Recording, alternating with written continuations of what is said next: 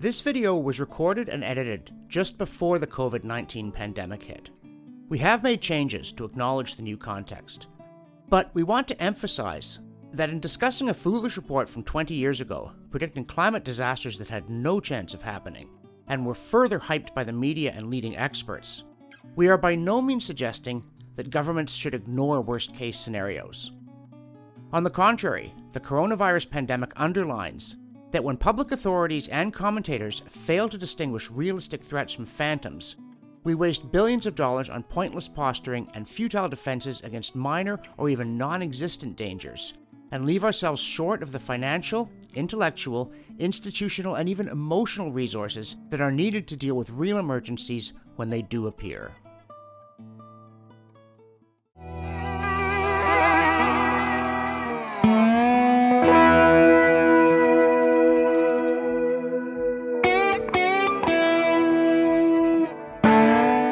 Governments around the world spent the past year or so declaring a climate emergency. But the world outside looked pretty much the same as it always had. Until the COVID 19 pandemic hit and showed us what a real crisis looks like. So, where's the climate emergency? Well, it's coming, they say. The experts have computer models that say we only have 10 years until the climate crisis hits, so we have to act now. But they've been saying things like this for decades. If their models were accurate, we should have seen the predictions come true by now. For the Climate Discussion Nexus, I'm John Robson, and this is a crystal ball check on the Pentagon Climate Report.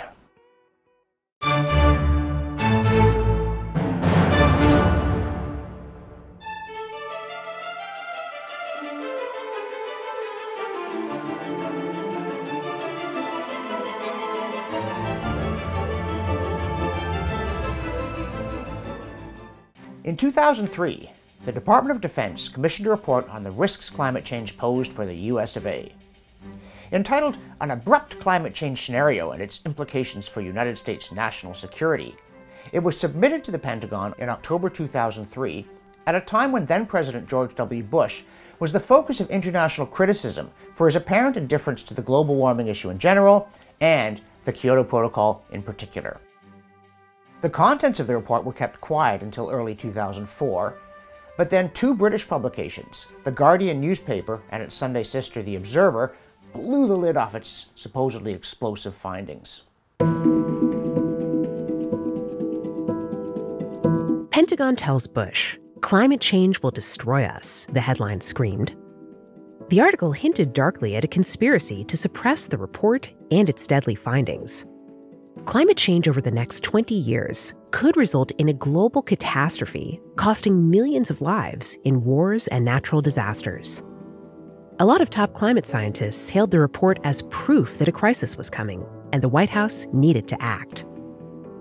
The article quoted German climatologist John Schellnhuber that the Pentagon report should be a, quote, tipping point, end quote, in persuading Bush to accept the party line on climate change. That's the same John Schellnhuber who would later go on to become head of Germany's top climate research institute and be the top climate advisor to the supposedly conservative Christian Democratic Union Chancellor Angela Merkel. British climate expert Robert Watson declared It's going to be hard to blow off this sort of document. The Pentagon is no wacko liberal group.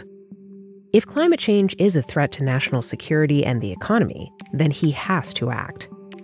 Watson was, at the time, the chief scientist for the World Bank and the former chair of the Intergovernmental Panel on Climate Change.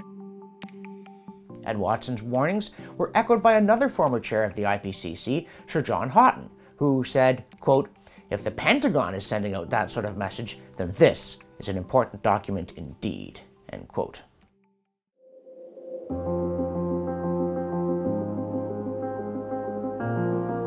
The Guardian quoted a former senior Environmental Protection Agency official who said the report was yet another example of why this government should stop burying its head in the sand on this issue. And a high ranking congressional policy advisor added this adds a powerful new voice to the global warming debate in Congress. Wow. With all these top scientists and influential people behind it, it must have been a pretty impressive report. But remember, It was written back in 2003, and most of its predictions were for things that would happen by 2020 unless the US and others took drastic actions they have obviously not taken. So, let's check how good the author's crystal ball turned out to be.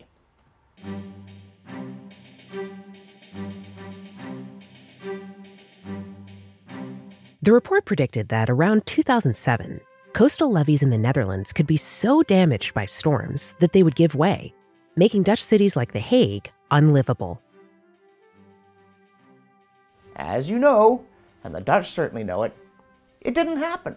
The Hague still exists, and people still live there. In fact, in 2019, there was a big climate change and security conference there, which took place on dry land, I believe. Around the same time that the Netherlands was going under, according to this 2003 Pentagon report, there would also be failure of delta levees in the Sacramento region of California that would cause an inland sea to form in the Central Valley. We checked some local webcams and there's no sign of an inland sea covering the California Central Valley, which also probably would have made your local paper if it had happened. Here's another prediction from the report.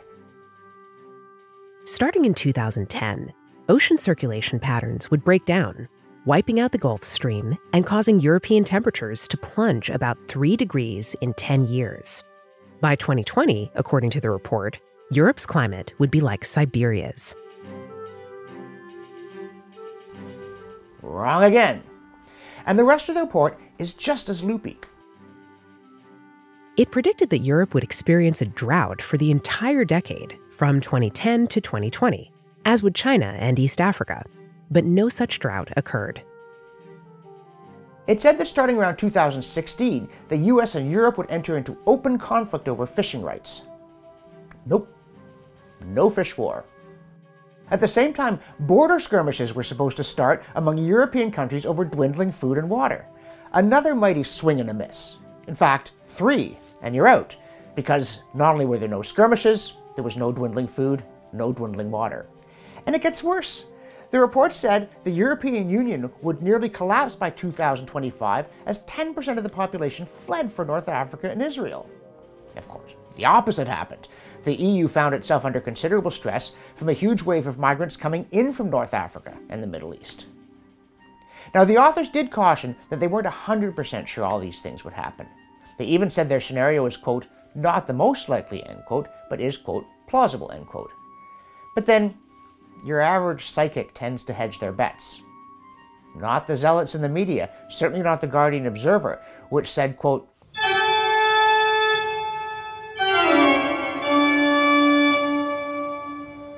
The document predicts that abrupt climate change could bring the planet to the edge of anarchy as countries develop a nuclear threat to defend and secure dwindling food, water, and energy supplies.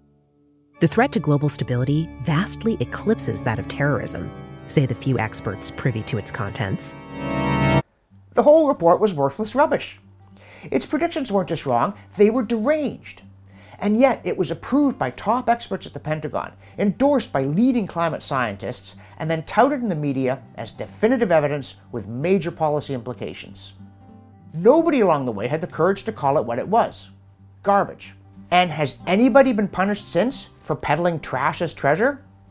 Not in the Pentagon, certainly not in the press. In the spring of 2020, unfortunately, we found out what a real emergency looks like. And it doesn't just show the fatuity of trendy posturing about a climate emergency. It shows the danger of creating a public policy environment in which people who know the climate emergency rhetoric is overblown are too scared to say so, and governments, journalists, and many members of the public overlook real dangers or fail to prepare for them because they are distracted by hysterical warnings about imaginary ones. So, that common sense thing, it's your job.